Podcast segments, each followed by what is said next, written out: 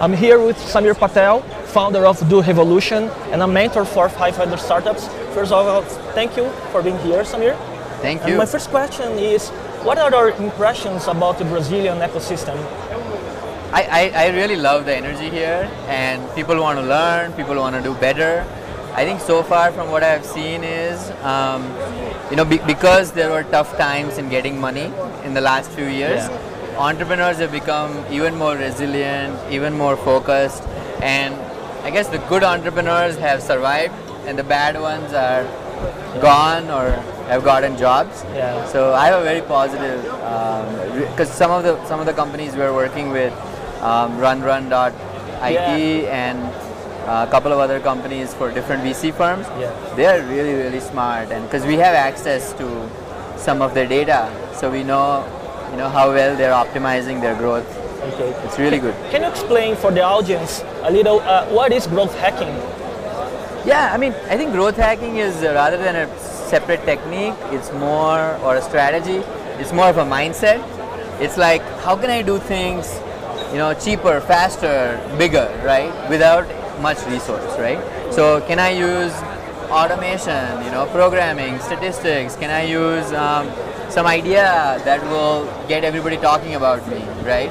So it's more of a mindset where uh, the, the main the main idea in your mind is how do I get this into more hands, right? Like and more people knowing about it, and uh, you can get there by different ways. But but the idea is uh, a very um, I guess a very adventurous and creative uh, mindset, Yeah. but also being very analytical about it. Have you have you ever seen a bad company or product using and having success with growth hacking?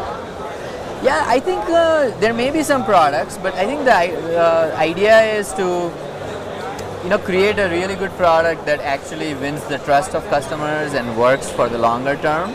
Um, because the, a bad product might work for a shorter term. Yeah. Maybe um, you you got people to start using it, But can but- sustain but that? Yeah, yeah, because can sustain because there's so many distractions and new products coming all the time. Yeah. So you will lose it if you if, if the company doesn't really um, focus on high quality and you know caring about their customers. Okay. And we talk a lot about growth hacking on startups. But have you ever seen uh, growth hacking being used on traditional companies, uh, on their marketing departments? That's a really good question because now I'm learning while I'm here, I'm learning that some of the biggest software companies and the biggest companies in Brazil are facing a problem with launching their new products Yeah. now, right? So they have uh, they have a process, a sales process, a marketing process, everything for you know, and they're giants in their own world. But now with this new world, right, where I was showing that slide, there's 100 million people available now on Twitter, Pinterest, I mean, WhatsApp. I mean, it's completely different world than they were Yeah. like 10, 15 years ago. So they're seeing a challenge in new product launches. So they're like, their existing channels are not working. Uh, so they're new products. So they're having problems with their newer products. And I feel like they have to learn, right? Like, I mean, you know, we have gotten requests from Microsoft in the Valley to come and train their teams in growth hacking in different divisions. So yeah, so it's hard because it's also a mindset Yeah. and it's also a tool set. It's Yeah. both.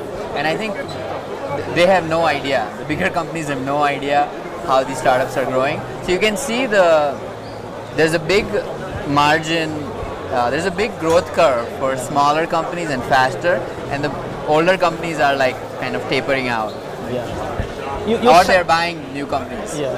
You said that you started being entrepreneur as a kid back then. Can you tell a little about, about a little more about this? Yeah, yeah. I actually uh, bought my first bicycle. Back in India. bought- yeah, in India when I was like eight or nine years old, and uh, I bought my. I, I paid through, paid my way through school with running businesses. So I was like, yeah, eight to ten years old, and I was running this um library. So I used to take books to um to school, and all my classmates were customers. Yeah. So they would pay a monthly recurring fee, and they can borrow two or four books at a time. That's so great. I've been doing, and I used to buy old books from, you know, like junk or other, and then kind of That's so, great. yeah rent it out. So I've been doing business for a long, long time in different forms. I think some entrepreneurs are born, and uh, I, I, I think so. I, I'm definitely that way. I, I cannot work for a huge company or a big company.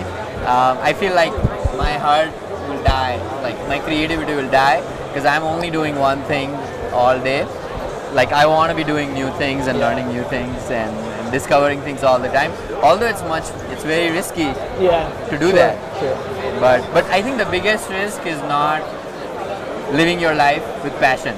Yeah, So people say, oh, it's a big risk working for a startup, but the, the risk is more like you're dying and you're not living your life. That's Yeah. also a big risk. So, even if it's a failure, but you're living what you believe. yeah, yeah, I mean, from Silicon Valley, I've learned like there's nothing like failure. There's just movement, right? Like you're learning, you know, because I have I have a couple of failed projects and one failed startups, right? One failed startup myself, but I am learning. Uh, I am using that learning in everything that I do right now. So you don't really know how to label a failure because it could be a stepping stone. It is a stepping stone to future success. I wouldn't be here if I wasn't failing. I think this is the culture that we must bring to Brazil because here, a failure is a loser, you know, Oh, and yeah. I think we must yeah. change here also. Yeah, yeah, and I think like like I think people have to understand that when you don't do something or try something, you've already failed, right? Yeah. And failure is a label given by society. Let's say, let's say I fail in three companies. Yeah. Okay. But it's And temporary. th- let's say yeah, and I lose a hundred million dollars, but in the fourth company I become a billionaire. So, like, am I a failure or a success? The balance is positive. Right, like you don't, because people will change their mind as soon as you become popular. Yeah. So I think it's just a label made to put you down.